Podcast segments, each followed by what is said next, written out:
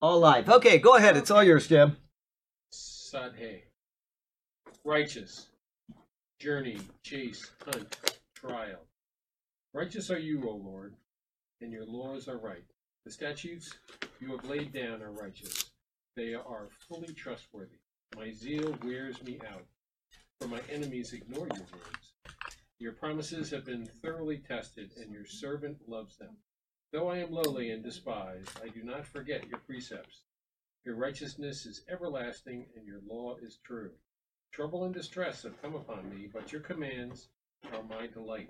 Your statutes are forever right. Give me understanding that I may live. Woo, woo, woo. Good stuff. We have uh, just one prayer request that came in today. Uh, uh, all I'll give is the first name Elise. She got attacked and broken nose and body trauma. She's in the hospital. She got what? Uh, yeah, somebody attacked her, and so she's in the hospital with all kinds of Oh troubles.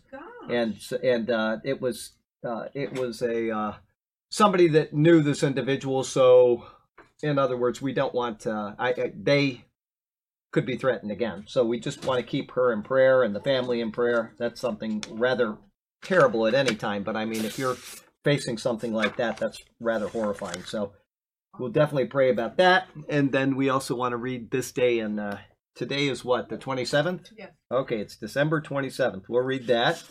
And then we'll have a prayer and we'll get started. Let's see here. And sorry about starting a little weird today. We're still having streaming problems with YouTube, so we had to wait until Sergio had things going. But what's that? Or Facebook. Yeah, Facebook. Okay, December 27th. Theological ideas alone cannot save, but they can be seeds of spiritual transformation. So it was in the life of Ulrich Zwingli, who arrived on December 27, 1518 at Zurich, where he would play a crucial role in the Protestant Reformation.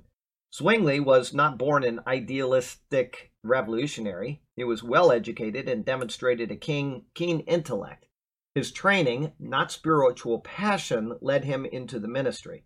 In short, the ideas of the early church fathers made sense to Zwingli, but he lacked true spiritual devotion. This rift between head and heart manifested itself earlier when, amid his persuasive sermons and popular ministry in the Swiss town of Glarus, someone exposed Zwingli's wanton relationship with a mistress. Oh my goodness.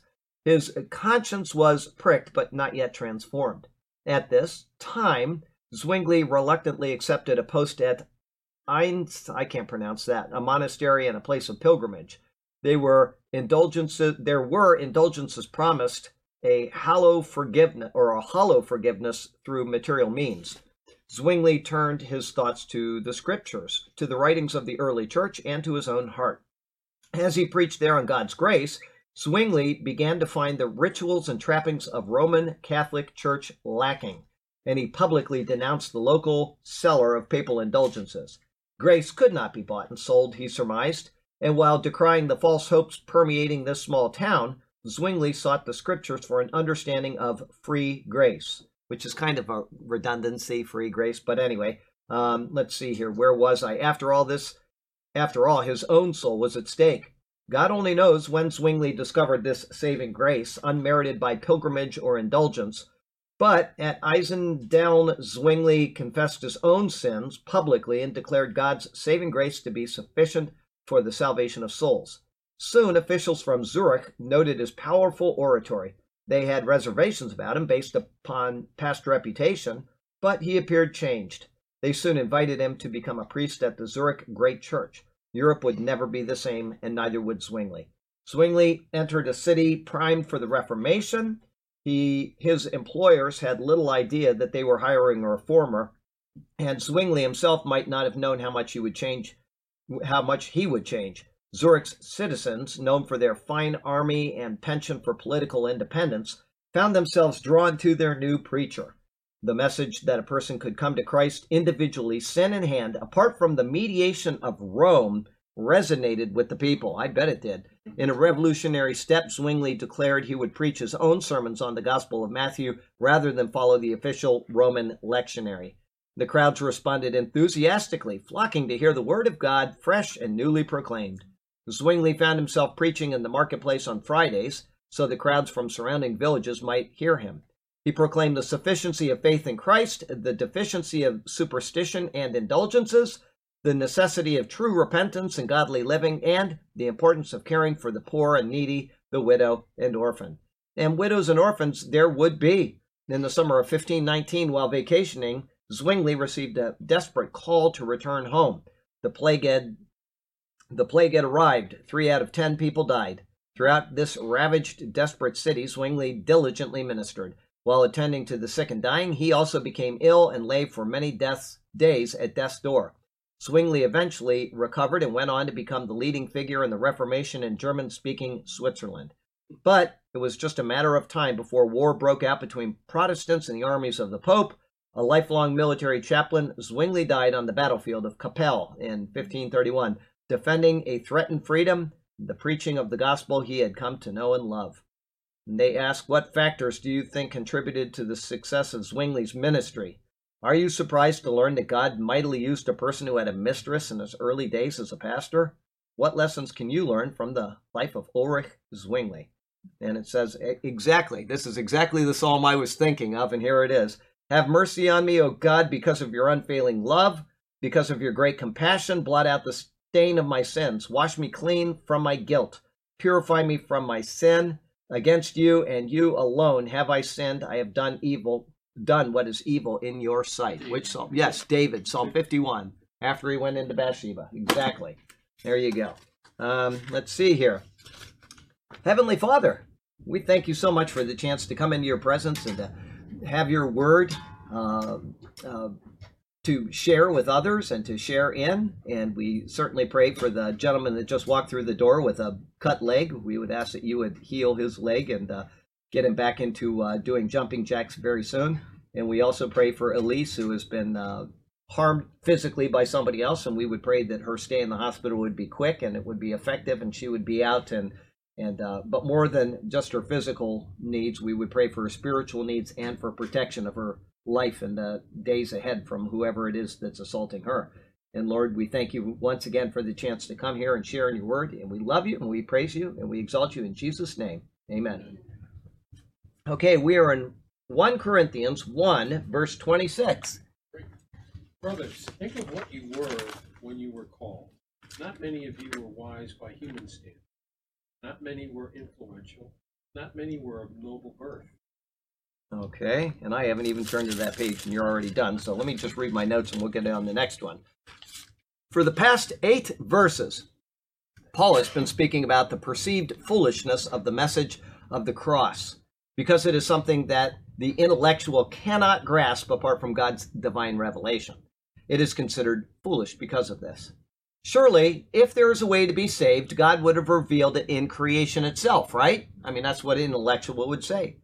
And because the religious man can't understand it apart from being viewed through the lens of Christ, it seems foolish. Likewise, because the philosopher can't find out how to be saved through mental ruminations, it also seems foolish. Right? You've got a, a religious person over in Tibet who's been meditating his whole life and he can't figure out how to be saved. And so they say, well, that can't be true because I spent my whole life pursuing this and yet I don't understand it. So a person that's in Greece and all he does is he thinks about philosophy and the nature of things. And he says, well, that's foolish because God would surely let us know how to figure these things out through the higher intellect. It doesn't matter what discipline. Look at this guy, all the way from Fort Wayne, Indiana. Good to have you here. Um, so there you go. That's um, uh, that's the situation. There is these people would think, you know, that they could figure out salvation. That's why it's a message that's contrary to much of the world is because people think that they have whatever their skill is ought to be sufficient for them to understand how to be right with God. And when they don't have a particular school skill, then they fall back on, well, I'm a I'm a good person. Yeah, fill in the blank. But specifically, people say, well, I'm a good person. When you witness to somebody and say, why should God let you into heaven? I can't tell you how many hundreds of times I've heard that over the years. I'm a good guy. I'm, I'm not as bad as this guy.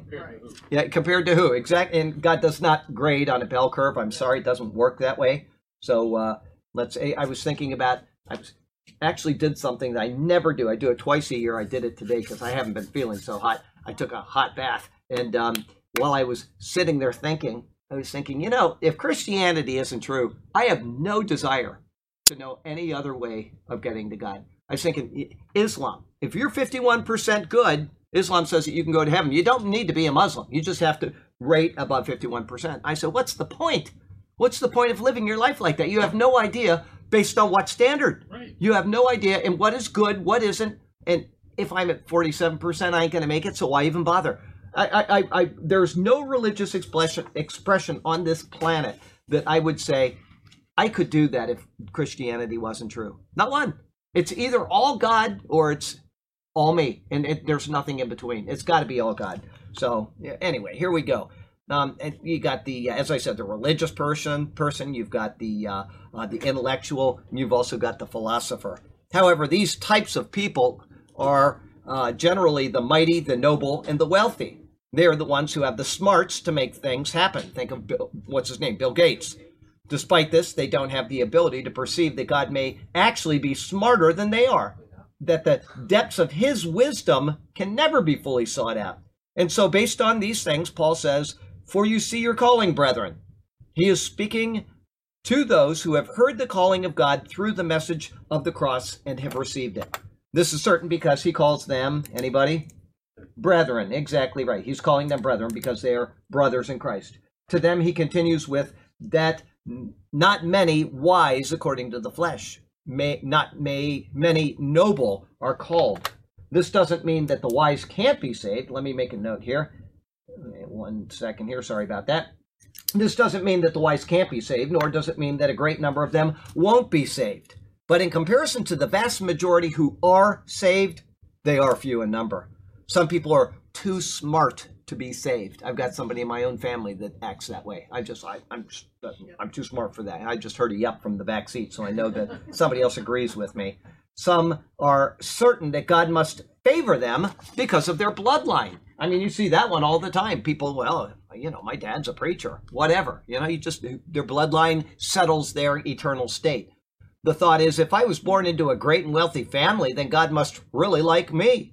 Such thoughts are are about, uh, such thoughts about self obscure the message of the cross, which says that we must die to self and put on the garment of Christ, having a righteousness that is not our own. Mental ability, wealth, position, good looks, which I have lots of, fame, and so on, are all roadblocks to that right and personal relationship with God. And thank goodness I understand that my good looks won't get me to heaven, even though I have them, right?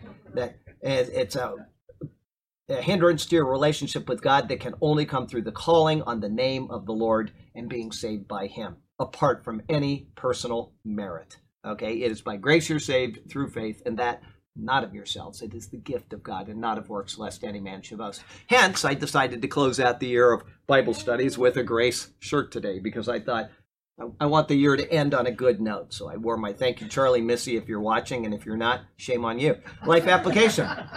when you see the rich, famous, and wealthy making a mockery of God, pity them. They have a short life of ease and notoriety and an eternity of regret ahead of them. Pray that they will turn, humble themselves, and call out to Christ for salvation. And I was thinking about exactly that as I'm driving over the post office just a few minutes ago, and I was listening to Matthew on I'm up to Matthew in the live Bible, and Jesus is talking to these Pharisees, and he's saying you know that the sinners and the prostitutes are going to get into heaven before you, or the kingdom of God before you, right?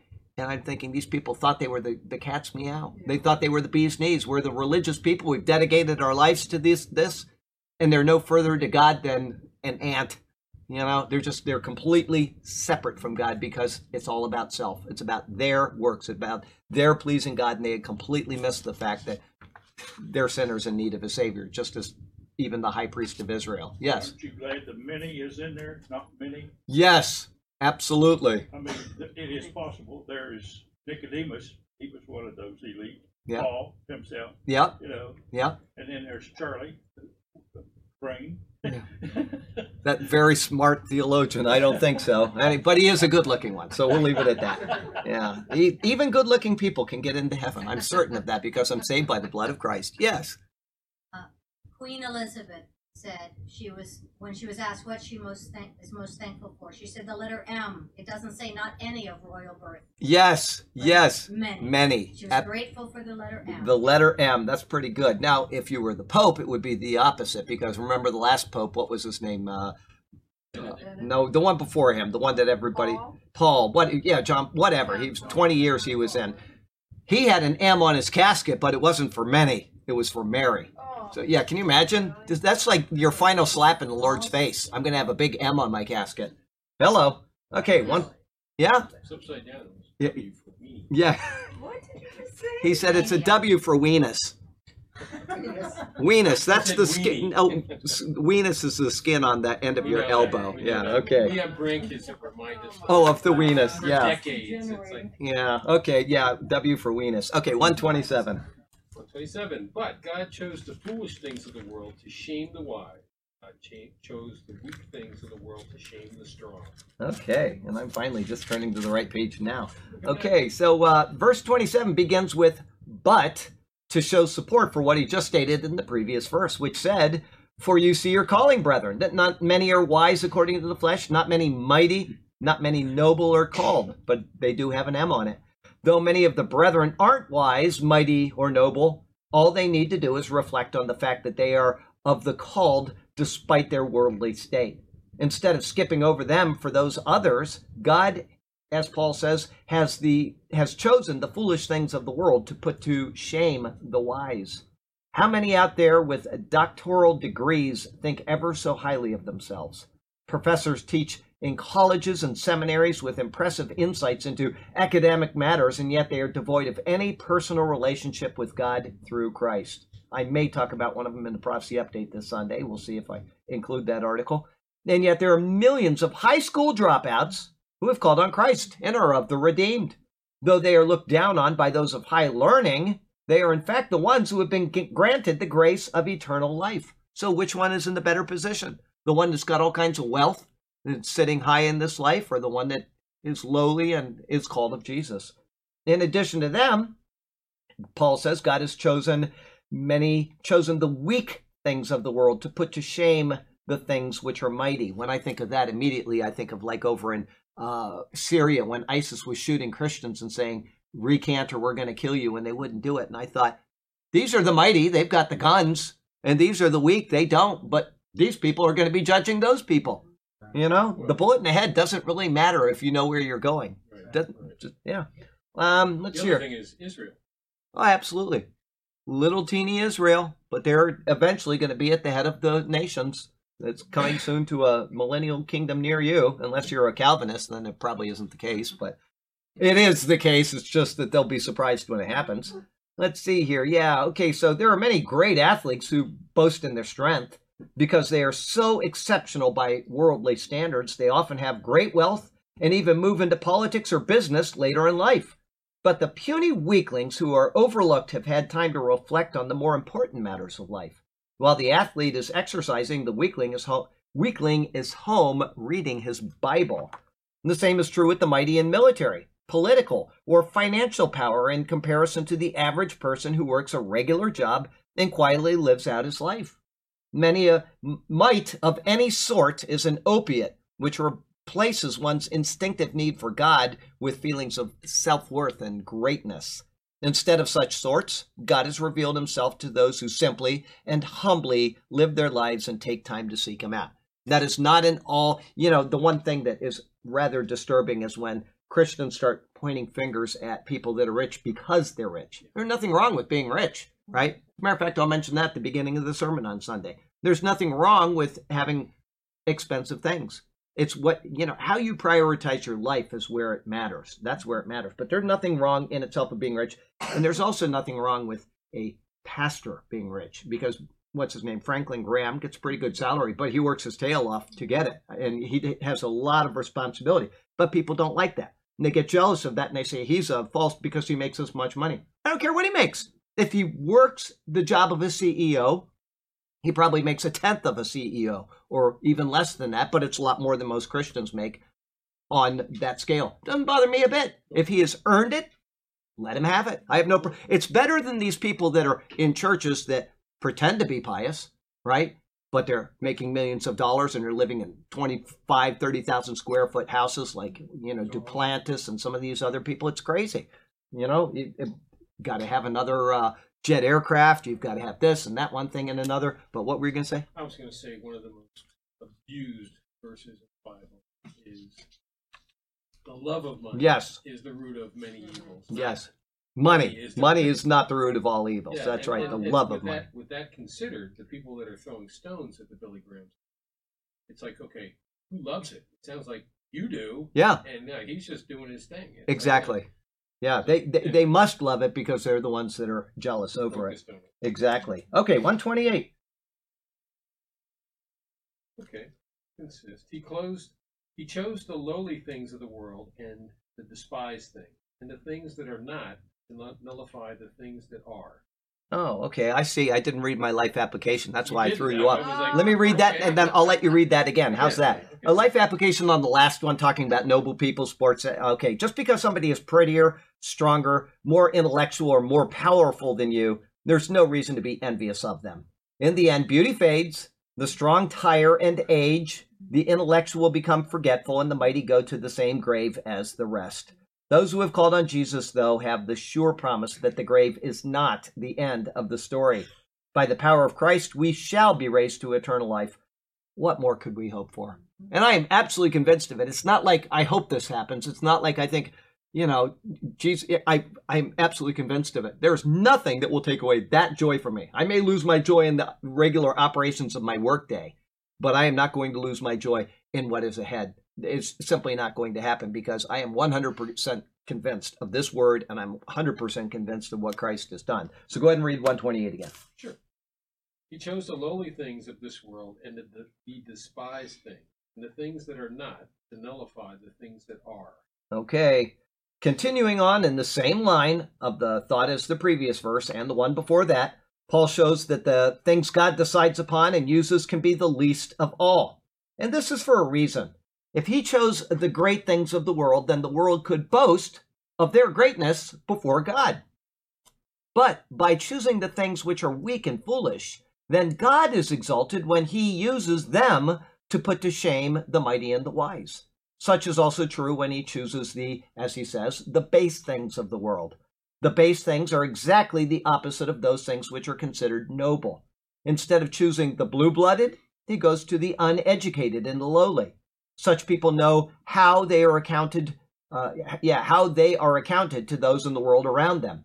But when they find that God has a purpose for them and that He loves them, they became they become the greatest example of His tender mercies.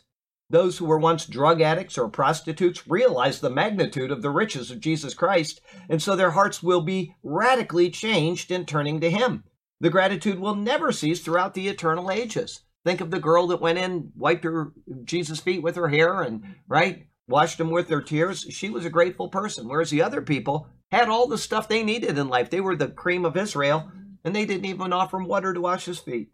This is the same. The, the same is true, as Paul says, the things which are despised. These God has chosen according to his wisdom. This is true with his original selection of Israel. We read it in Deuteronomy 7, verse 7. He said, The Lord did not set his love on you, nor choose you because you were more in number than any other people, for you were the least of all the people. So he specifically told them that's one of the reasons why he selected them was because they were small, they were lowly, they were despised. And yet he think of it, they were in bondage in Egypt. They were the conquered, and the Lord showed his, himself greatness. If they were the Egyptian empire, there wouldn't have been the sense of greatness when he redeemed them out of Egypt. They would have been upset because it took them out of their empire, right? So he picked somebody that was lowly, that was small, that was ridiculed, and was in bondage, and he brought him out. Surely the surrounding nations looked upon them, meaning Israel, with great contempt, and thought they could snuff them out in a moment. And the Bible bears this out. Great nations came against Israel, and yet Israel prevailed. Gideon and how many men? 300. Thank you. 300 men triumphed over.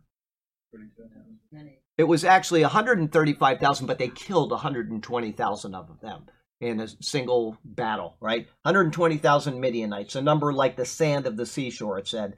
And how could this have been conceived of?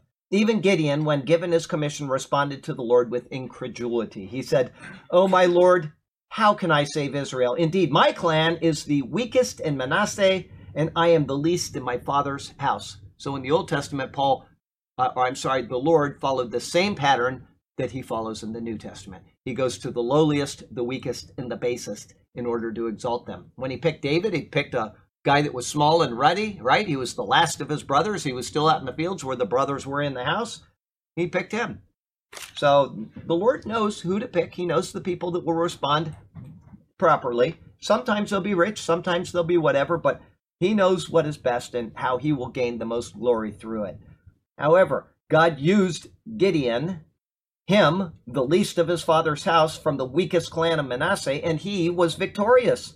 Such is the case time and time again in the Bible, and such is the case again in the world today. Little Israel, as he noted a couple minutes ago, is hemmed in by enemies, and even her friends are working to tear her apart. And I typed this when our previous president was in office, and so even their, their supposed best friends were there working behind the scenes to tear them apart. But what did the Lord do? He showed himself great by putting somebody into office that nobody thought would be in office. The entire left said he'll never be. Remember that montage on YouTube? One person after another, all the way up to the president. He will not be the next president. And where is he sitting now? In the White House defending Israel, right? So uh, let's see here. Uh, the friends are working to tear her apart. And yes, she again will prevail over the nations. You, like Israel and those who are despised and weak, can too prevail when the Lord is at your right hand, so be encouraged of this. And finally, Paul adds in that God also uses the things which are not to bring to nothing the things that are. The pulpit commentary notes that the not is the Greek subjective negative, things of which men conceived as not existing. In other words, non entities. He uses something that's so insignificant that people just completely ignored as not even existing. In other words, that which appears to be absolutely nothing can be used by God as if it is something. John the Baptist spoke this way to those who came to him in Matthew chapter 3. Let me read you that. Matthew. Yes, that's probably the verse that we're looking at right there. 3. Let me see here. 8. Uh, is that what I said here? I think I said 3, 8. All right, is that the one? Uh, Therefore, bear fruits worthy of repentance and do not think to say to yourselves, We have Abraham as our father. For I say to you, oh, yes, that's, that's a good one too. For I say to you that God is able to raise up children to Abraham from these stones. And even now the axe is laid to the root of the trees. Therefore, every tree which does not bear good fruit is cut down and thrown into the fire. So he's saying he could take somebody out of the stones themselves to make somebody great. All right, so there you go. God can uh, raise up children from mere stones, and He can raise you up as and use you as well. This is the marvelous working of God in redemptive history. From the very dust of the earth, God formed the majestic being known as man, intricately woven together and capable of amazing feats of intelligence and strength. From one man who was old and childless came a group of people who have lasted and endured for 4,000 years. And from that line of people, which included some of the worst sort, came the human genealogy of the Messiah of the world. With God, nothing is impossible. If you are the called of the Lord, he may have chosen something weak, foolish, base, despised, or even considered as nothing. But if he has called you, then you are of more value than all of the high minded, noble, and powerful people who have rejected him. Think of your position of honor in his eternal home and be satisfied with what the future holds for you. Life application In Christ, you are a glorious jewel within heaven's treasure box, radiant and precious. Um, before we go on, I want to note somebody called me today and said that they could not find the sermon on the podcast from Sunday, and that's because it's not in the number sermon. It's a other sermon, so you have to go to special category or something like that. Go to other category, something. It's just look for another category and it'll be there. If you can't find it, email me and I'll send you the link to the podcast on the uh, Superior Word website. I don't know how to access iTunes, and um, or you can It's find it. The other, I saw it. It's in the other, okay, but uh, it- on iTunes or on the No, I just. on the Superior Word site. Uh, I just went down to other on your Superior Word. Okay, yeah, iTunes though. I don't know how that works, but I can send them a link if you didn't. If you can't find it, it's the Christmas sermon and uh, uh, was the best sermon I ever preached. Too bad some of the people in here weren't here Sunday. was very good. I'm just kidding. I'm just picking on Mabel and the doctor. They couldn't come. So Sorry, I read half of it already. what's that? I read it. Oh, good, good, good. Yeah, and I was just making a joke. I was picking on them because I know you're not going to be here. And Burke, you, Are we chasing rabbits here a little bit? we're chasing rabbits. Go ahead. Okay, now, you said David little David. Yes, When he tried on Saul's armor, he said, I haven't tried this. Right. He did say it didn't fit. Yeah. And Saul was a big man. He so was a big- I'm wondering if David wasn't a husky. Well, the armor is going to be something that, you know, I don't think the armor is the way we look at it today where it fits perfectly. I think it's just something that drapes over you. Because it does say that he was small and ruddy and whatever. Um, where is that? Uh, and, and that may have been a little later. But no, it wasn't. It was at the beginning of his thing. So, what's that? It, his description was before that time. Yeah, yeah, yeah, yeah. So anyway, that's it. Could be, but Saul was the uh, head above everybody else in Israel, and Yeah. David certainly wasn't. So Yeah. anyway, I think it's just something that they threw over them, which was a protecting thing. But it's not like what we would think of today. You know, today we think of a knight that has something that's formed for their body, and you know, think it was Kelvin. a what? Kelvin. Uh, Well, Kevlar today, yeah, absolutely. Kevlar. Yeah, well, I'm talking about in modern times, like knights and stuff, knights of armor. Okay, anyway, 129. Before I do that, Paul will serve you at the end of this, He wants me to call him. so he can that shut. Oh, okay. Well, we're going to stop it a little early today just to make sure that, uh, because one, I don't, we started early and I don't want it to run over time because then it'll cause the guy that does the podcast trouble. But we'll stop early anyway so I can make sure that I get him settled. Okay, go ahead. 129. So that no one may boast before him. Was that it? Oh, yeah, I guess it was. This one's a little different. It says that no flesh should glory in his presence. Okay, 129. For several verses, Paul has been explaining how God chooses the weak, the foolish, and the despised to shame the mighty, the intellectual, and the noble. Because of this, there is no boasting before him. If such as these are chosen and not the others, then they are obviously considered lesser in any given category than those others, and so they can't boast that they were somehow great. But there is also the fact that some noble nobles are Christians, some mighty are Christians, and some highly intellectual people are as well. How then can this statement be considered an all encompassing truth? The reason is that those who were in such positions had to step down from where they were, away from those around them, and humble themselves just like those of lesser status. The ground is level at the foot of the cross. All are bound under sin, and so no one can reach higher than any other in expectation of being saved. Therefore, those who are of the higher position on earth were actually more humbled in their status before being saved than those of lower position. You see that? Mm-hmm. As Paul tells us in Romans 3:27, where is boasting then? It is excluded. He asks by what law? Of works? No, but by the law of faith. In his ever consistent way of explaining theology, Paul shows that it is faith which saves, and so, regardless of status or works of the law or any other thing, all must ultimately and completely credit God for their salvation. And for this reason, no flesh, as he says, should glory in his presence. The term flesh is being used to consider the whole man. All who stand before God have nothing in and of themselves which they can glory or boast in. When the redeemed stand in his presence, we will not glory in ourselves, we will give the glory to God. As this is absolutely truthful for us now and certain for us at that time, then let us endeavor to live as if it's true. In all things, let us give God the glory.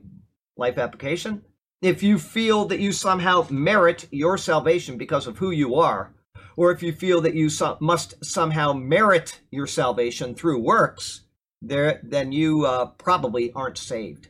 Salvation is a gift bestowed upon one who does not deserve it. Accept the gift and rest in the work of Christ alone. You don't have Galatians six fourteen in there? Galatians 6:14, that's the one we read last week. I boast in the cross of Christ alone. Go ahead and read it though.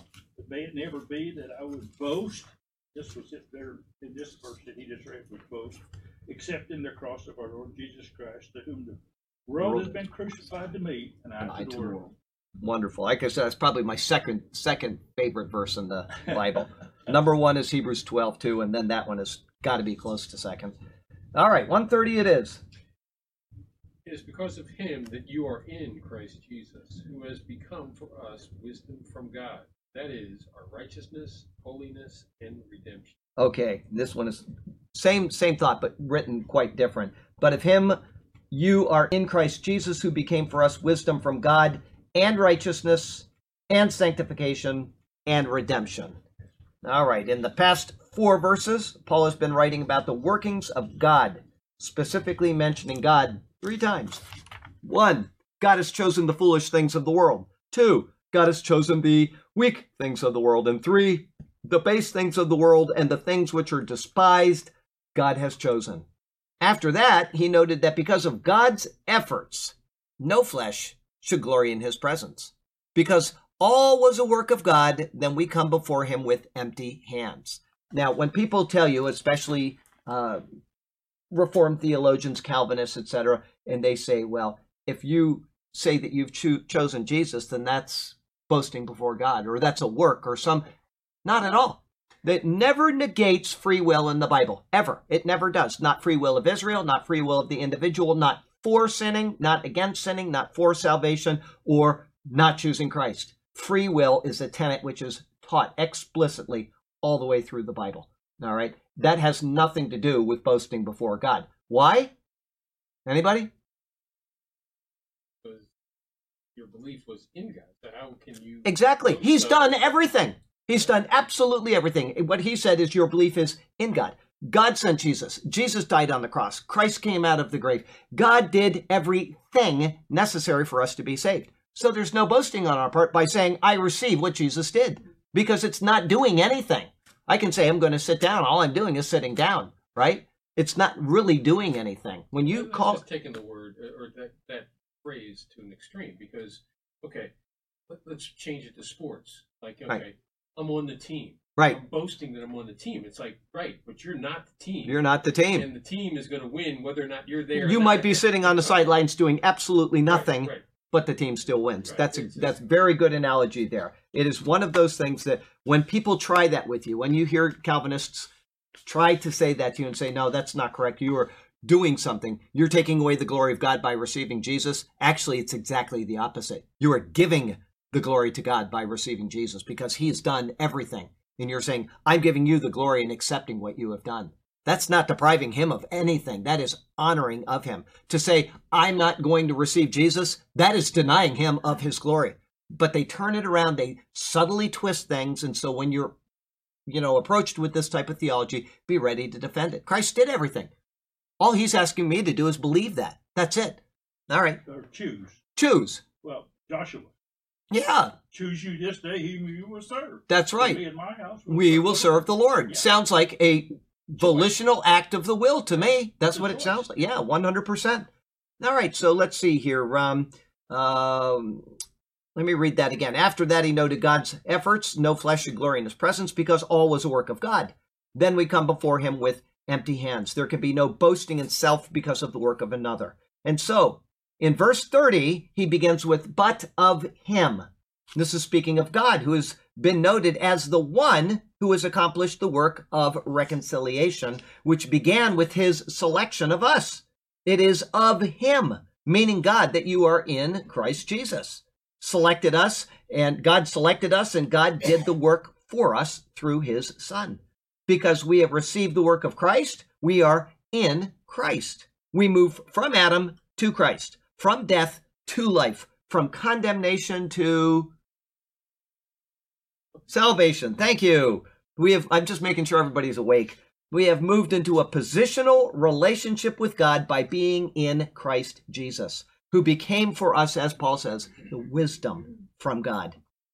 As seen in the previous verses, the calling of God is predominantly among the weak, the base, the despised, and so on, according to the world's standards.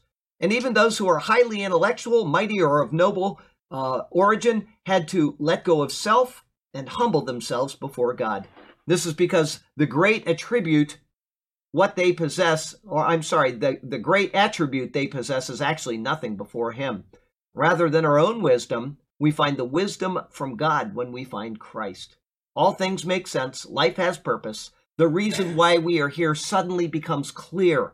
The scriptures, with their unusual stories, suddenly clear up and are understandable. It is in Christ and only in Him that such wisdom can be attained. And all along with the wisdom, we also received more. In Christ there is one righteousness. This is Paul's words righteousness. Before coming to Christ, we were unrighteous. As humans, we bear sin, both inherited sin and committed sin. Sin is an offense to God, and thus we are born in and continue in unrighteousness until it is removed in Christ. Before I go on, does everybody understand that? Even if we do great things like what's his name, Bill Gates giving billions of dollars to aid research, it is tainted with sin. And it doesn't matter how much we do good, it will never take away the sin which envelops us. And that's why we need to have atonement. The word in Hebrew comes, it's the word kafar. It means to atone, to cover. God is covering us with Christ's righteousness. And that's where you get the, uh, the picture of uh, the white garments, right? It's Christ's covering, his purity, which is covering our sinful state. And without that, it doesn't matter what you do. The blood on the mercy seat. The blood on the mercy seat covers the mercy. And what happened when they took the mercy seat off of the ark? Remember, it was taken after it came back from Gaza and uh, Ekron, and they sent it up there, and the people took off the covering. Right? What happened? Says all the people died because there was no longer the blood covering the law. They looked at God's perfect holy law, and it condemned them. Okay, the blood is what covers. So uh, let's see. And that's typology there. That's not actually real. We don't look at the Ten Commandments and die, but Israel was used in typology for us to understand what was coming in Christ. And that's why those people died, is because they looked at God's law without the covering of Christ's shed blood. What, you said something back there? No? Okay. Um, so uh, let's see here. Um, yeah, we've moved into that positional relationship. And then it, this is, uh, where was I? Okay, rather than our own wisdom, we find the wisdom from God when we find Christ. All things make sense. I said that. Life. Oh, I was way down here. Sorry about that. Let me go down here. Righteousness. I said that. I'll read it again, though. Before coming to Christ, we were unrighteous. As humans, we bear sin, both inherited and sin committed. It's an offense to God, and thus we are born in and continue in unrighteousness until it's removed in Christ. At the cross, a transfer is made. Our unrighteousness is transferred to Christ to be removed at his death and his righteousness is imputed to us. That's in 2 Corinthians 5:21. Let me read you that really quickly just so you know this. 2 Corinthians 5 verse 21 says, I'll just start back in 18. Now all things are of God who has reconciled us to himself through Jesus Christ and has given us the ministry of reconciliation. That is, that God was in Christ reconciling the world to himself, not imputing their trespasses to them and he has committed to us the word of reconciliation. Now then, we are ambassadors for Christ, as though God were pleading through us. We implore you on Christ's behalf, be reconciled to God. And here's what it says For he made him, meaning Jesus, who knew no sin, to be sin for us, that we might become the righteousness of God in him. That's the doctrine of imputation. Our sin was imputed to Christ. All right. He didn't have his own sin, so it didn't affect him in his being. But our sin was imputed to him, and so he died for our sin. He died, our sin died with him. And then he came out of the grave because he had no sin of his own to live forever. He can never die again. At the same time, our righteousness or Christ's righteousness was imputed to us. So there was a transfer. His righteousness, our unrighteousness. And once it's done, it is done. I hate to tell people that say that you can lose your salvation, but they have not thought through these core doctrines of Christianity at all. They have not, they've thought through a little bit, or they've taken verses and they said, well, this verse says. I don't care what that verse says when it's not in context. In the context of Scripture, the transfer is done, and it is done once, and it is done forever. Go back up two verses from uh, to verse 19. Oh, I've already turned it, but it says God is not counting our sins against us. He's not imputing our sins to us anymore. And that means that we cannot die again, and we also cannot lose what God has done because there's no imputation of sin. Sin, the wages of sin is death. If you aren't being imputed sin, then you cannot die. That's right. There you go. So that's the righteousness that Paul was speaking of. And then we get to number two sanctification. Because of our position in Christ, we are sanctified by his Spirit. Prior to Christ, we were deemed unholy and unclean before God. But our position in Him means that we are considered holy and pure. This doesn't mean that we have actually attained this state, but that we are regarded as such because of Christ. In position, we are sanctified. It's a done deal. Okay, now we are being sanctified at the same time. We're going through a process of sanctification. If we die tomorrow, then that will be how far we sanctified ourselves in this life. If we live 50 more years, we might get better in the process. We are living in a process of sanctification, but in God's eyes, we are sanctified. It's done. There's one time it, you don't lose it, you don't go back from it, nothing. It- you are sanctified. Okay? And then finally, the third is redemption. Jesus said that the one who sins is a slave to sin. That's John 8:34. If you sin, you're a slave to sin. John confirms that he who sins is of the devil. 1 John 3 8. Because we are born into sin and continue in a life of sin, the devil is our master. But Christ Jesus can redeem us from this through his work. When we receive him by faith, meaning a volitional act of the will, we are redeemed from the power of the devil. Because we are so redeemed, we are in Christ and can never lose this position. Once again, we can go back to 2 Corinthians 5:19 that I just read you, that God is not counting men's sins against them. Or this translation would say God is not imputing to us our sins. All right? If we falter, it doesn't change our position because God is no longer counting our sins against us. The doctrine of eternal salvation is written all over this concept. What kind of a savior would come to only provide eternal insecurity? You tell me. Why would Christ come, die on the cross, and say, I'm saving you just so that you can be insecure in that salvation for the rest of eternity? That's not the God of the Bible. Not in any way, shape, or form. Rather, in Him we are declared righteous, we are sanctified, and we are redeemed. This is the marvelous work of God in Christ for us. Life application to be in Christ is the sweetest place to be. All right, 131. Seventeen, Psalm three. 17:3. Sanctify them through thy truth, thy word is Thy truth. word is truth. You know, he sanctifies us, but we live to be more like him. His word is truth. That's right. Okay. Did you say Psalm 17:3? No, John John said- 17:3. I yeah, when you said that, at first I thought you said Psalm and I I said hope I Psalm. didn't. Yeah, well, it doesn't matter. It's John. We know that. So, all right, go ahead. 131. Therefore, as it is written, let him who boasts boast in the Lord. Woohoo! This one says, "Let him who glories glory in the Lord." Hey, this is our last verse of the first chapter. We are buzzing along. Wow! All right. The last verse of chapter one begins with, "As it is written." Thus, Paul is going back to the only scriptures of his day, which were the Old Testament. Yep. In order to make a summary point concerning his thoughts of the past 21 verses. His quote is a condensed citation of Jeremiah chapter 9, verses 23 and 24. So let me read you those just so we have the full context of what he was looking at. Jeremiah, Thus says the Lord. thus. Not the wise Oh, he's got man glory in his wisdom, but not the mighty man glory in his might, nor let the rich man glory in his riches. But let him who glories glory in this, that he understands and knows me, that I am the Lord, exercising loving kindness, judgment, and righteousness in the earth. For in these I delight. Good job. All right.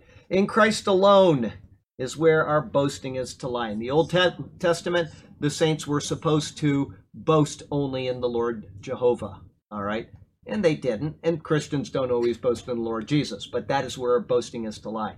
The reason why we boast in the Lord Jesus is because he is the Lord Jehovah incarnate. All right. We need to make that understood because if you're a Jehovah's Witness, you don't believe that. You believe that he's a created being. That is, if you don't understand that, you want to go and you want to start reading the uh, commentaries that I've been doing in the book of Romans. It is so obviously clear that the author of Hebrews is ascribing Jesus to Jehovah of the Old Testament. It cannot be missed. It is impossible to miss it if you follow it through line by line. It is absolutely impossible because he cites the Lord in the Old Testament and he says, this is speaking of Jesus. It is absolutely clear. So if you haven't been reading those, go back and read one a day. It'll take you 303 days to get through it, and you will have theology from the book of Hebrews. Romans and Hebrews, Romans and Hebrews. I would suggest that everybody here read them at least five times in a row and then do a study on them. Romans is we've already got on video.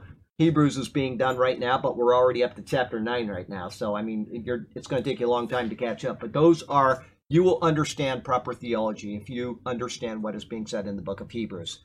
Uh, let's see here. Uh, 21 verses. Yeah, in Christ alone is where boasting is to lie. It does not belong to any man. One, there should be no divisions within the church. I am of Paul, I am of Cephas, etc. Two, there should be no following after the great learned of the world, whether a pagan or a well trained and faithful follower of Christ, like I follow Aristotle, or I follow John Calvin, or I follow Albert Einstein, or I follow Billy Graham. Three, there should be no desire to emulate the mighty.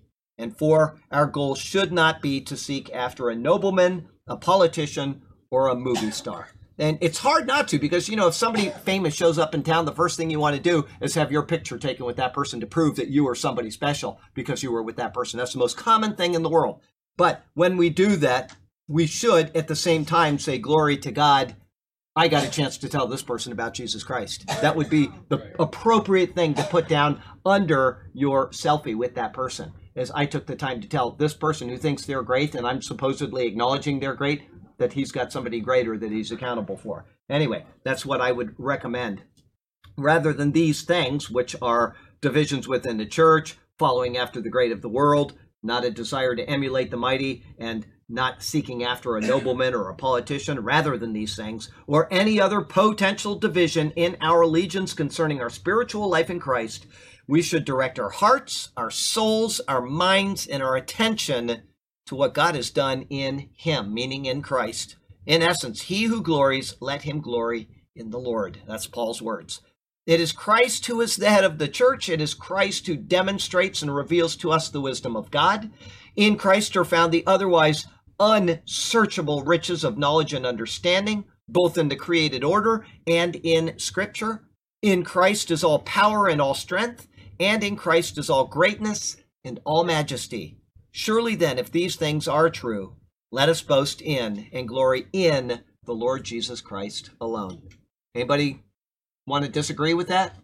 Absolutely not. I hope not. Life application. Why trade your allegiances for something less than what is the greatest of all. As Jesus Christ is the epitome of all perfection in all that is good and wonderful, let Him alone be your hope, your desire, your aspiration, and your love. We're in chapter 2. We are. When I came to you, brothers, I did not come with eloquence or superior wisdom as I proclaimed to you the testimony about God. Oh boy. Paul begins chapter 2 with a comparison of himself to what he had just given concerning the called in Christ. In 126 through 31, he showed that God chose the foolish, the weak, the base, and the despised, as opposed to the high and lofty, mighty, noble, and so on. And the reason he did this was so that, as we finished out the last chapter, he who glories, let him glory in the Lord. This is the basis for his words, and I. Instead of having come as a great orator, or a captivating persona, he reminds them of the type of person he is and was. And I, brethren, is his words, then makes a double comparison. First is the and I, which is the comparison to his previous words. And brethren is his way of demonstrating that he is, just like they are, brethren. They're all on the same level. They are not subjects or otherwise lesser in some way. After so presenting himself, he reminds them of when I came to you. Paul is now in Ephesus and is calling to memory the manner in which he presented himself to the Corinthians. With his arrival, he didn't come with excellence of speech or of wisdom to declare to them the testimony of God. The Greek word for excellence indicates elevation or superiority. He didn't come in that fashion. His speech wasn't in self authoritative manner. Instead, it was of the authority of the cross and of the res- resurrection of Jesus Christ. Paul directed his listeners not to himself, but to the one he proclaimed. The Greek word for declaring that he put here implies an authoritative proclamation. In other words, the substance of his words, not the manner in which they were presented, was where the authority rested. And that's the way that we need to always present Christ. Not on our wisdom, but on the authority of God in Christ. Unfortunately, the substance of the message had been forgotten, or at least in part, as we will continue to see throughout this epistle. And unfortunately, it continues to be forgotten or disregarded in the world today. Congregations follow after exactly the opposite of what Paul states in this verse. Rather than the authority of the gospel, congregants look to the presentation of the messenger. I hear this a lot. People will say, Well, I went to this church with this famous pastor and I got to sit right in the front row. Do I care? I, I, I got to tell you, that, that really doesn't mean anything to me. I can sit on TV and watch him, right? I'm in the front row, right? I see him closer than you did, right? But it's like, I got his autograph and things like it, it, that's unimportant. What matters is the message he's preaching. If you're worried about him, then you're obviously not listening to the message. The message is what is important. If he's not preaching a good message, then you probably shouldn't have gone to that church anyway. I don't care how famous he is. Surprised the preacher would even give you that. Yeah, uh, well, anything like that. I mean, I got, I got my picture taken with him. We went out to lunch with him or whatever. I mean, you know, well, that's great if he's a humble guy and he takes you out to lunch. But if you're like, I, I don't know. I mean, I just people have to make sure that they are focusing on Christ. That guy gave the best sermon on Christ I've ever heard in my life. He preached on Ephesians chapter. I've never heard anybody open it up like that. That's what I would. I'd be like, I'm so glad to hear that from you. You tell me that.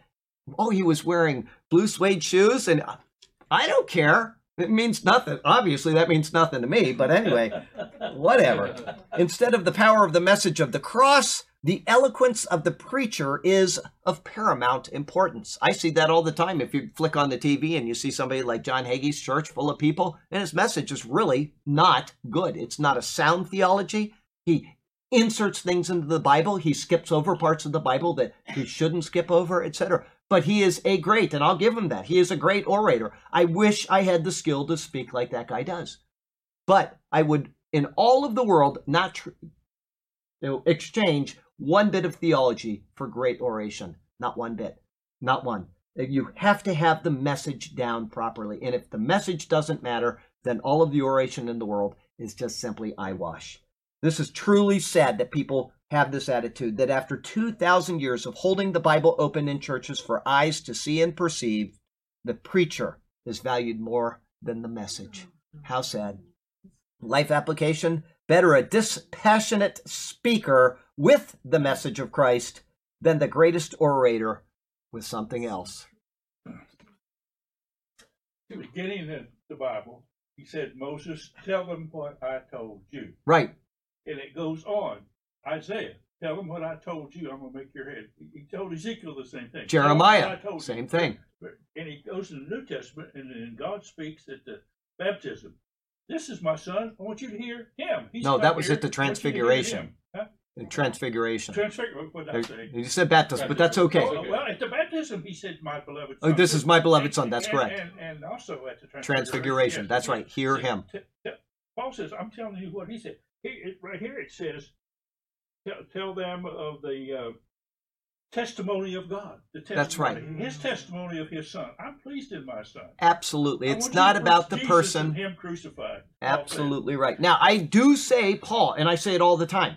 I say Paul. And the reason why is because Paul's body of letters are what we use for our authority in this dispensation. But I never fail to acknowledge that Paul was inspired of God. He was chosen as the apostle to the Gentiles, etc. I will always add that in somewhere along the line. I'm not exalting Paul over Christ. I'm saying that let's go there right now just so that you understand this. Acts chapter 9. Where is this? I hope I got the right chapter. Give me a second. I'm pretty sure it's Acts chapter 9. Yes, it says here, uh, verse 13. Then Ananias, eh, let's go back to 11. So the Lord said to him, Arise, go to the street called Straight, and inquire at the house of Judas for one called Saul, Saul of Tarsus. For behold, he is praying. And in a vision, he has seen a man named Ananias coming in and putting his hand on him so that he might receive his sight. So this is the Lord telling this guy Ananias, I want you to do this thing. Then Ananias answered, Lord, I have heard from many about this man, how much harm he has done to your saints in Jerusalem. And here he has authority from the chief priests to bind all who call on your name. You don't know what you're talking about, Lord. I'm, I'm trying to correct you so you don't make a big mistake. But the Lord said to him, Go, for he is a chosen vessel of mine to bear my name before the Gentiles, kings, and the children of Israel. And it never deviates from that when it says Gentiles. Nobody else is called to be the apostle to the Gentiles in the New Testament. It is Paul. Paul is the one that was chosen by Jesus. He was ordained by Jesus. He was healed by Jesus, actually through the hand of Ananias and the Holy Spirit, but it's Christ who did it. All right. And he says, For I will show him how many things he must suffer for my name's sake. So we have to make a distinction when we talk about where we are getting our theology from. Because if I say, and I have people say this to me, they'll email and they'll say, Well, you're discounting the words of Jesus. No, I'm putting them in the proper dispensation. When Jesus spoke the Sermon on the Mount, he wasn't speaking to the Gentiles, he was speaking to Israel. When Jesus said the things he said in Matthew 24 about no man will know the day or the hour, he wasn't speaking to the Gentiles. We were not in the equation. Not one hint of that until after or on the night of the Lord's Supper, Jesus the new covenant. himself. That's right. He says The, it uh, the woman comes and like you know heal my daughter. Like, I haven't been sent to the house uh, to. Uh, I haven't been sent to only to the uh, lost house of Israel. Well, yeah, that's right. And he says, "I'm not sent to you yet. It's, it's not time. It's not time." That's right.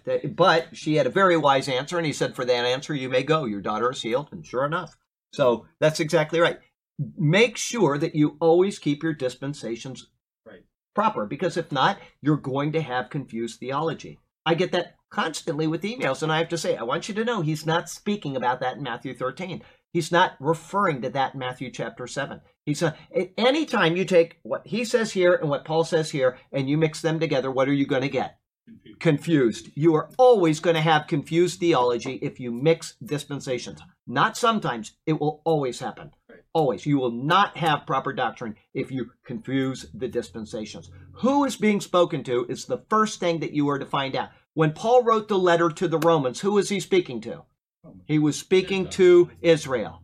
No, he was speaking to the Romans. That's right. Romans were a Gentile people. There were Jews there, but his address is to the Romans. His address is to the Corinthians. His address is to the Galatians, the Ephesians, the uh, Colossians. They are all Gentile people. They're all sons of Japheth, all of them, every one of his letters. When you get to the book of James, it suddenly changes. Who is it written to?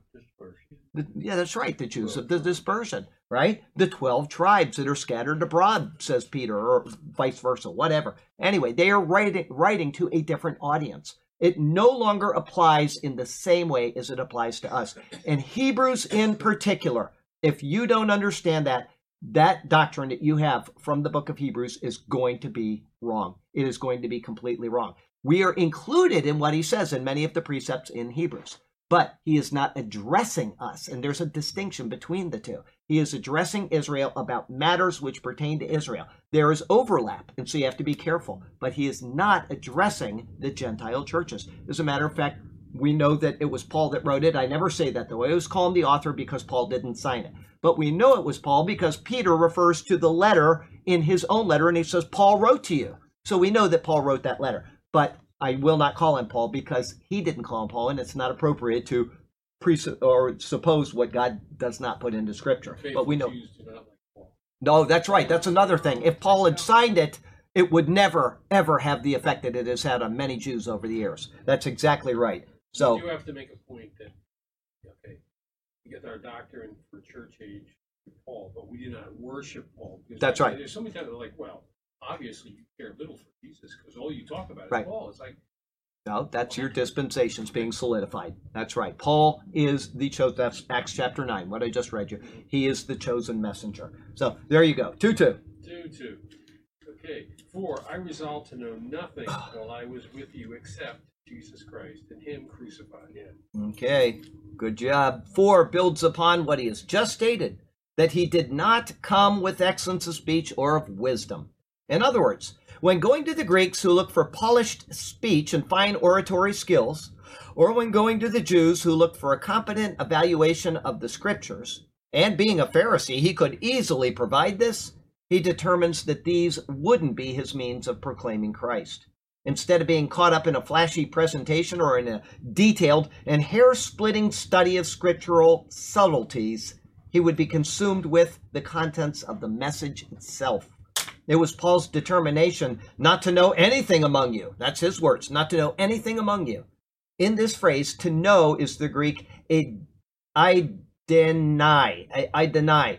Based on verse 1, he He is indicating that he wouldn't be engaged in or regard anything other than what he had predetermined to proclaim.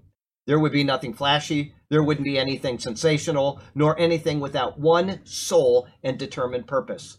And that purpose included nothing, as he says, except Jesus Christ and Him crucified. That's it. When you are evaluating Scripture, like we are right now, or like we do on Sunday, it is always proper to evaluate Scripture from the lens of Christ.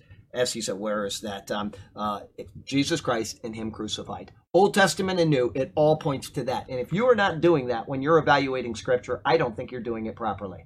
It's wonderful to hear an uplifting sermon. Don't get me wrong. I wouldn't begrudge anybody going to a church and saying, man, that, that was a really uplifting sermon. But if it didn't get into why Christ is presented in that passage, it was not of any edifying value for you. None. All it did was it kind of just built you up temporarily. It will not in any way prepare you for understanding the hard times that are coming or any of those other things.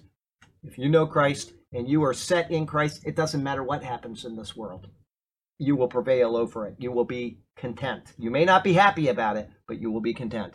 All right? So, in a world which looked for and still looks for today eloquence and a composure and oral delivery, Paul overlooked these things. He had a specific message with, which did not need flash. Later in 2 Corinthians 10, it will be noted that his bodily presence is weak and his speech is contemptible. To him, refining these things for his delivery could only subtract from, not add to, the message. His message was Jesus Christ, the Son of God and the fulfiller of the law. But even more specific, his message was Him crucified. The word crucified here is emphatic. The very thing to which, which, the very thing which is to the Jews a stumbling block, and to the Greeks foolishness, which he said in verse 123, is the same thing that he asserted above all else. Before the cross, all eloquence fades away. Before the cross, all wisdom is weighed. Before the cross, only before the cross, scripture becomes clear.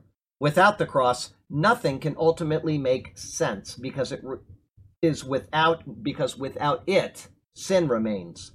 What Jews overlooked and what Greeks snubbed their minds at and turned their eyes from is the most excellent of all of God's workings. The most excellent. As Paul says in Philippians 3, verse 8. 3, verse 8. Yet indeed, I also count all things loss for the excellence of the knowledge of Christ Jesus my Lord, for whom I have suffered the loss of all things, and count them as rubbish, that I may gain Christ. Life application. What shames a church isn't the preacher's delivery, be he an eloquent orator or a monotone speaker. It isn't derived from a beautiful presentation of music, order, and intriguing detail from life's lessons or a haphazardly put together gathering. A church's shame isn't realized in a small, dirty building or a large, exquisite cathedral. Instead, it is found in a message which fails to proclaim the cross of Jesus Christ. Every time a congregation meets as a church, if the person of Jesus Christ is not exalted and if the cross is not highlighted, that church has failed to glorify God. That's it. That's the end of that story. 2 3. I came to you in weakness, and fear, and with much trembling.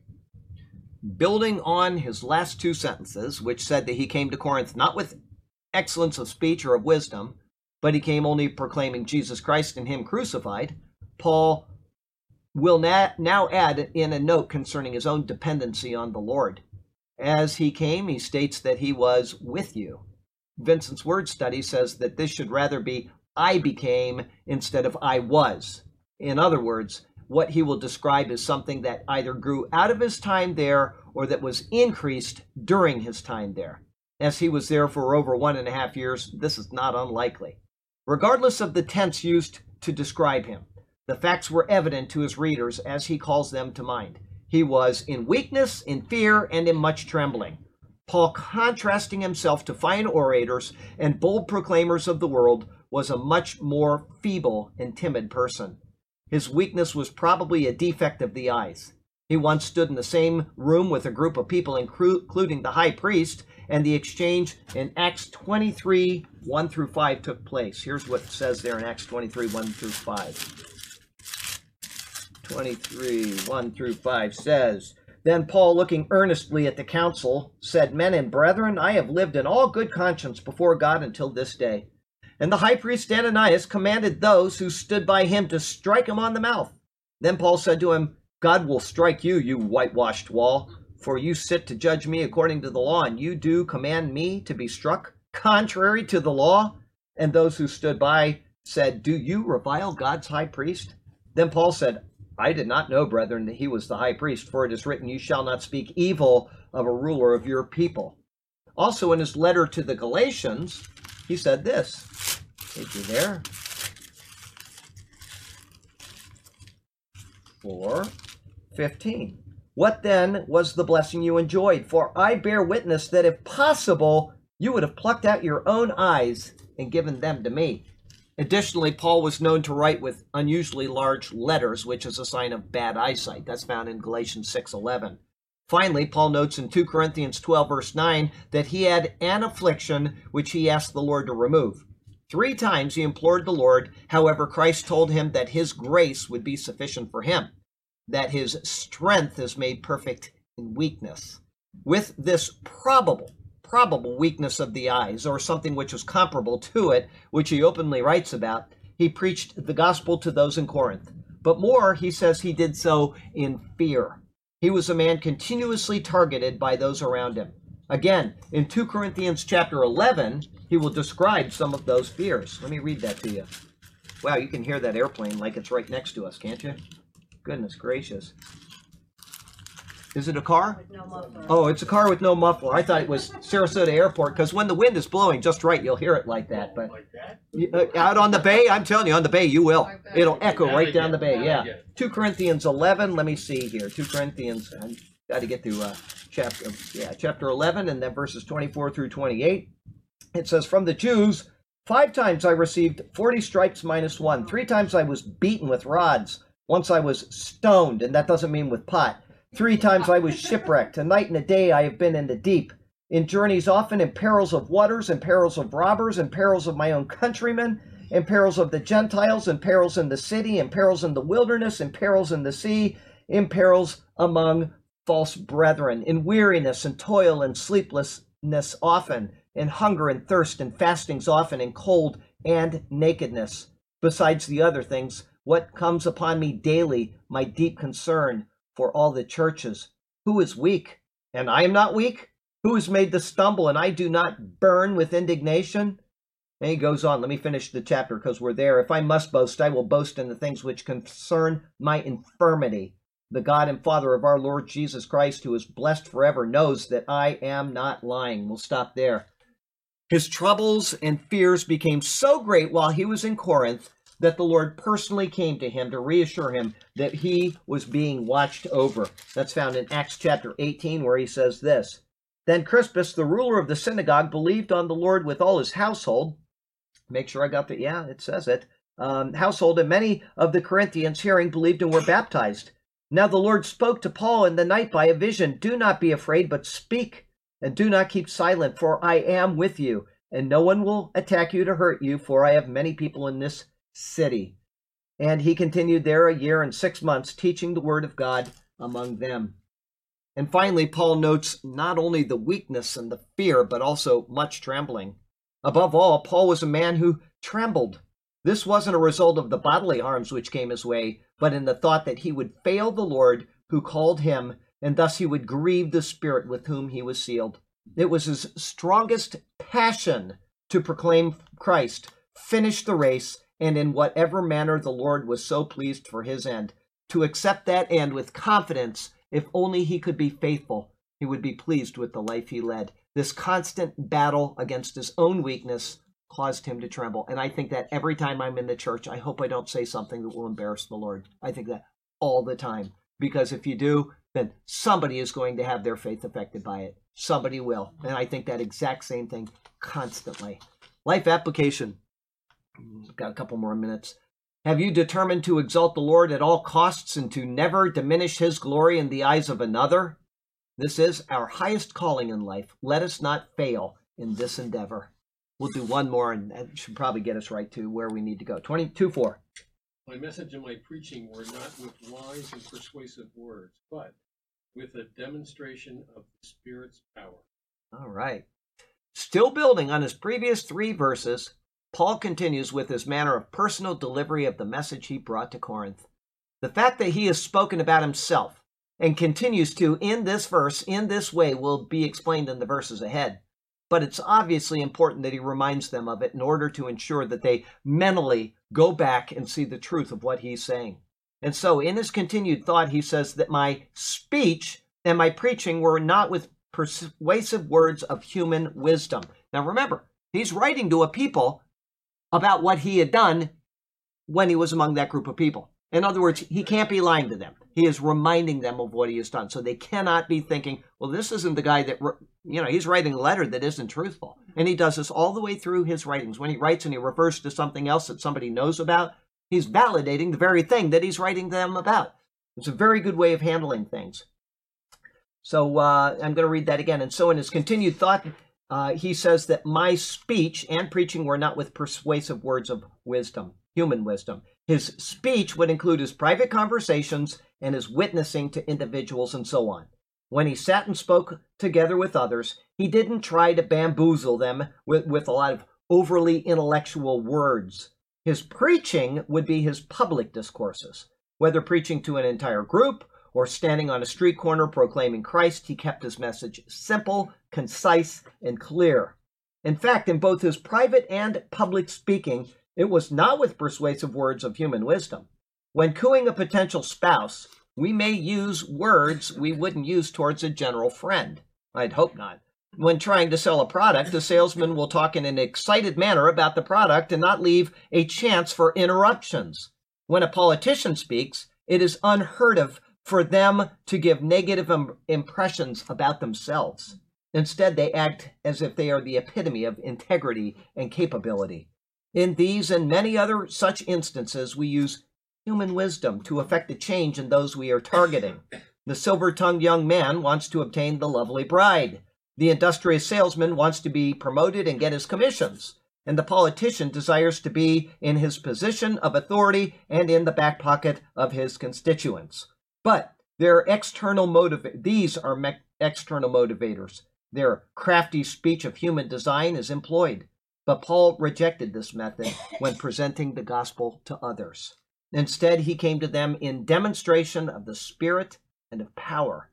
His words, unlike the eager lover, may have had words directly cutting to the heart of the listener. You violated God's law. His words, unlike the salesman, may have had words which would normally blow a sale. Without Jesus, you cannot be saved. And his words, unlike the politician, may have had thoughts which were self debasing. I too am a sinner, like you. I rely solely on the merits of Jesus Christ my Lord. You'll never hear a politician say that. It's not going to happen. In any words he spoke, his thoughts would have been contrary to what one would expect to obtain the desired results when dealing in non spiritually related matters. But in the case of the gospel, it is the Spirit who authored Scripture. It is the Spirit who gives the plan of salvation, and it is the Spirit who calls the lost soul to come and be saved. Paul's words were in line with the Spirit's intent for those who would hear and believe, and they were filled with the power to save. As he wrote in Romans 1:16, "For I am not ashamed of the gospel of Christ, for it is the power of God to salvation for everyone who believes, for the Jew first, also for the Greek." Like life application, I said this a couple weeks ago, I think, in this class, and here I forgot that I had done this as a life application. Marilyn McCoo, anybody remember who she is? Yeah. Fifth Dimension, right? Once a member of the pop band The Fifth Dimension had been presented the message of Jesus on several occasions, but to no avail. Then someone brought the Bible along when they talked to her. In opening and showing her the Word of God and allowing her to look at it directly, she saw in it the wisdom of God and the power of God. She was converted. when witnessing, stick to the gospel and stick to what the Spirit has provided. He will affect His purposes without us getting in the way. Best way to do it. Anytime you try to introduce your human words of wisdom, you're going to fail. I can tell you that personally a thousand times, thinking I've got this all wrapped up and I find out that I shouldn't have said the things I said. I should have stuck to the Bible. Stick to the gospel, and you will have a much more likely uh, convert than you will by trying to impress them with how smart you are. It's good to know things that show you're intelligent. You can talk about those things all day long after somebody is saved, but until they're saved, you want to give them the gospel. Just what the Spirit provided, that will take care of it. All right, we'll say a quick prayer and we will be done. Heavenly Father, we thank you for the chance to be here in this uh, class. We thank you for the blessings of this life, for a good Christmas behind us. Many of us had friends and family by, and uh, we had a special service, which was hopefully honoring of you. And we're looking forward in the next few days to coming into a new year. And we would feel that it would be wonderful. I'm sure every person here would feel it would be wonderful if you would come and swoop us out of here either before this year ends or during the next year. We would be very happy and content with that, but we're going to leave it in your capable hands, knowing that you have a plan which is far better than our hopes and our desires. So, whether we stay here or whether we go with you, help us to do our job in the process. And in the meantime, help us to be willing to speak about the glory of Jesus Christ to your honor and to your glory and to nothing else, just that you will be glorified. And we pray this in Jesus' name. Amen. Amen.